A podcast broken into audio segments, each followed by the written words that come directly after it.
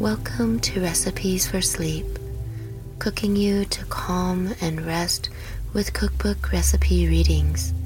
Consider it bedtime stories for food lovers.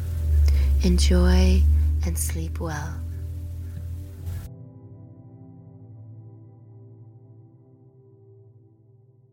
Welcome to Recipes for Sleep. I started this Recipes for Sleep podcast project because I could not sleep. I also couldn't find a decent sleep app or podcast that would help lull me to sleep.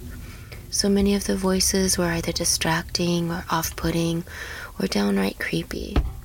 So I decided to try using my soft, quiet voice that others have pointed out that they liked for various unknown reasons, at least to me, and try to read myself to sleep with a different kind of bedtime story by focusing on one of my favorite things food.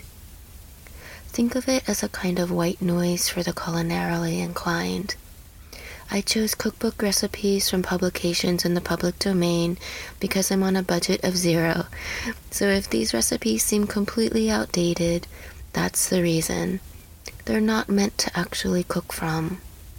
But what I hope is that they sift out the detritus of the day and mix up a batter of calm that your mind can bake in its own warm oven and bring you a delicious serving of that ever elusive sleep. Sleep well, be well, and thank you for joining me at Recipes for Sleep. If you'd like to learn more, please visit recipesforsleep.com.